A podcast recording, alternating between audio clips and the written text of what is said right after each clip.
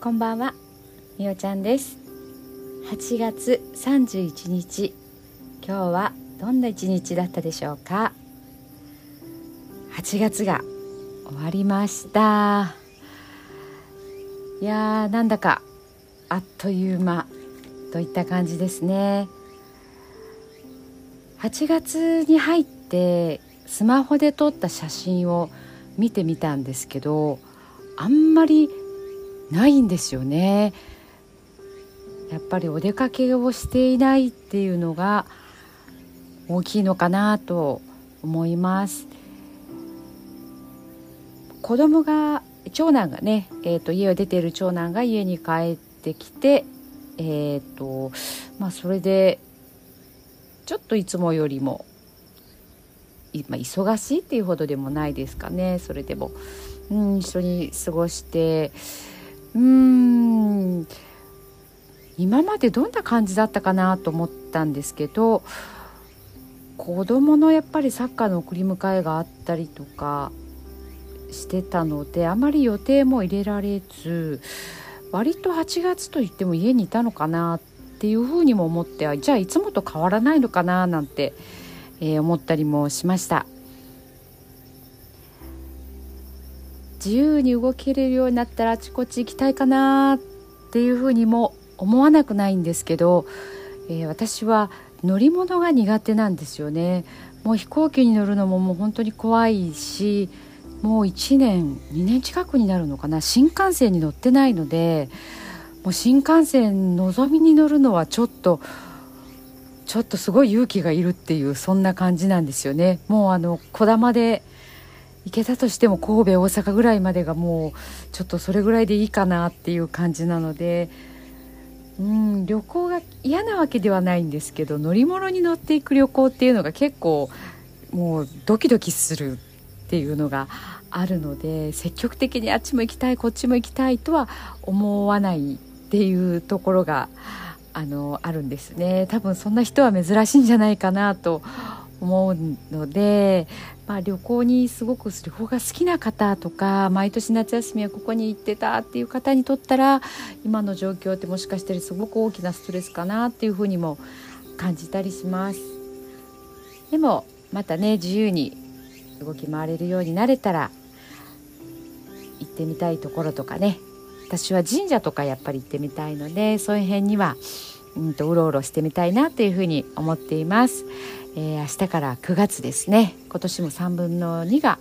終わったということになりますかね。あと9、10、11、12の4ヶ月、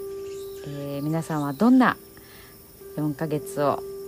過ごされる予定でしょうか。私の方もね、ちょっとこの9月からトライしたいことがあるので、またその辺のこともお話をしていきたいなというふうに思っています。今日もね、セミが鳴いてます。もう2時間ぐらい、夜真っ黒になるともう秋の虫の鳴き声に一気にね変わってくるんですけども、このなんとなく夏が終わっていく感じもいいなというふうに思います。はい、では8月最後の寝る前のノリと、どうぞ聞いてください。今日あなたはあなたを生き切った。ポジティブなあなたを表現したなら、ポジティブなあなたを生き切ったということ。ネガティブなあなたを表現したなら、ネガティブなあなたを生き切ったということ。今日あなたはあなたを生き切った。明日からのあなたの人生は、寝る前のあなたの素晴らしいイメージから想像される。あなたが本当に生きたかった人生は、今この瞬間の眠りから始まる。あなたには無限の可能性がある。あなたには無限の才能がある。あなたはまだまだこんなものではない。あなたには目覚めることを待っている遺伝子がたくさんある。もし今日あなたの現実において、自分はダメだと思うような出来事が起こったとしても、嘆く必要はない。それはあなたがダメなのではなく、あなたに素晴らしい部分が見えていなかったというだけだから。もし今日あなたの現実において自分は才能がないと思うような出来事が起こったとしても嘆く必要はない。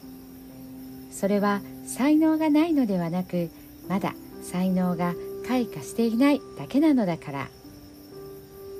今日悔やむ必要はない。今日起こったことは起こる予定だっただけのことだから。もし今日あなたの一日が素晴らしい一日だったなら、明日はさらに素晴らしい一日になる。もし今日あなたの一日が誇らしい一日だったなら、明日はさらに誇らしい自分に気づく一日になる。あなたはまだまだこんなものではない。明日のあなたはこんなものではない。あなたにはまだまだ可能性がある。あなたには目覚めることを待っている遺伝子がたくさんある。遺伝子のスイッチを入れれば入れるほど、あなたは自分の可能性に目覚め、才能に目覚めていく。素晴らしいあなたをイメージしよう。眠っている間にそのイメージが記憶となり、その記憶が明日のあなたの現実を作っていく。あなたの遺伝子を目覚めさせるのは、あなたがあなたを信じる力。あなたは素晴らしい。あなたには価値がある。明日は明るい。たくさんの希望がある。あなたの一呼吸一呼吸があなたを癒し、あなたは黄金の光に包まれ、眠っている間にあなたのエネルギーを浄化し、整える。今日、あなたはあなたを生き切った。明日からのあなたの人生は、寝る前のあなたの素晴らしいイメージから想像される。そしてあなたはあなたが本当に生きたかった人生を始めていく。桑名正則さんの寝る前の祝詞でした。それではおやすみなさい。